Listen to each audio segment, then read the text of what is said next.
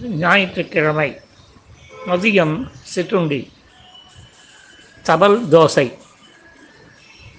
எடுத்துக்கொள்ள வேண்டிய பொருட்கள்.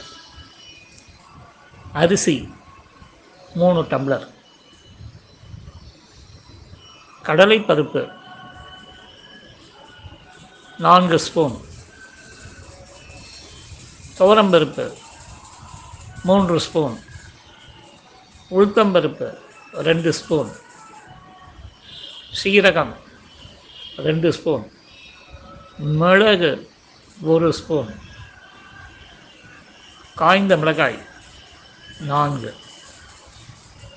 எல்லாவற்றையும் ஒரு பாத்திரத்தில் வைத்து அதன் மீது சிறிது தண்ணீர் தெளித்து விசிறிக்கொள்ளவும்.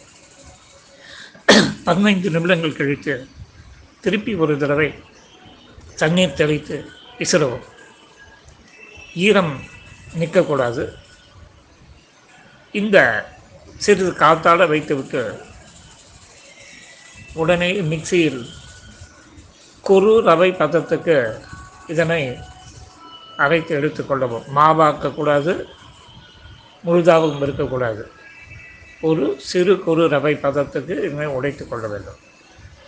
அப்படியே இதனை ஒரு ஒன்றரை டம்ளர் ரெண்டு டம்ளர் தண்ணீர் விட்டு ஊற வைக்கணும் ஒன்றரை மணி நேரம் ஊறின அப்புறம் மறுபடியும் இந்த ஊற வைத்ததில் அரை பங்கை மிக்சியில் போட்டு நல்ல குழைய அரைக்கணும் அரைத்தவுடன் இதனை மறுபடியும் அந்த தண்ணீரில் ஊற வைத்த நீதி தண்ணீரை வடித்து எடுத்துவிட்டு இந்த குழைந்த கலவைதனை பாதி கலவைதனை அதில் சேர்த்து இட்டு இப்பொழுது இஞ்சி பச்சை மிளகாய் கறிவேப்பிலை இவற்றை நன்றாக பொடி பொடியாக திருத்தி இந்த மாவு கலவையில் வைத்துக்கொள்ளவும் தயிர் இரண்டு கரண்டி இதில் விடவும்.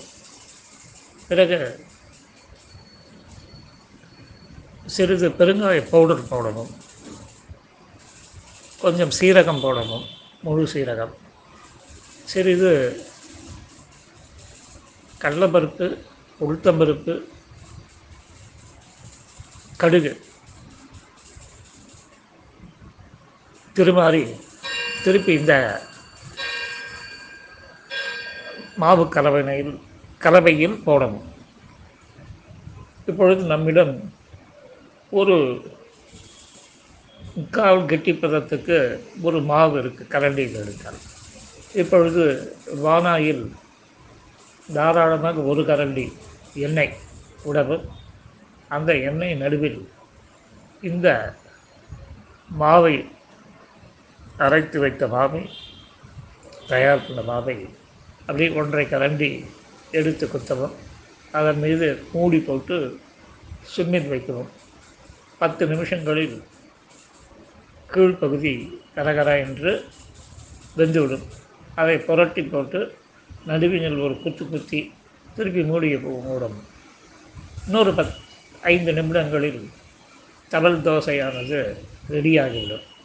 இது காஞ்சிபுரம் இட்லி பிரியர்களுக்கு ஒரு ஈஸியாக மிகவும் புளிப்பற்ற ஒரு தவல் தோசை. இதற்கு ஏற்ற சைட் டிஷ் மிளகாய்ப்பொடி தான். மிளகாய் பொடிக்கு தெரியும். கடலைப்பருப்பு ஒரு டம்ளர் உளுத்தம்பருப்பு கால் டம்ளர் ஒரு டம்ளர் மிளகாய் காய்ந்த மிளகாய் இத்தனையும் வறுத்து எடுத்துக்கொண்டு சிறிது எள்ளையும் வறுத்து வெள்ளை எள் இருந்தால் நல்லது. எடுத்து அது கூட பெருங்காயம் போட்டு தேவையான உப்பை போட்டு நர நர பதத்தில் மிளகாய் பொடியை ரெடி பண்ணி கொள்ளலாம்.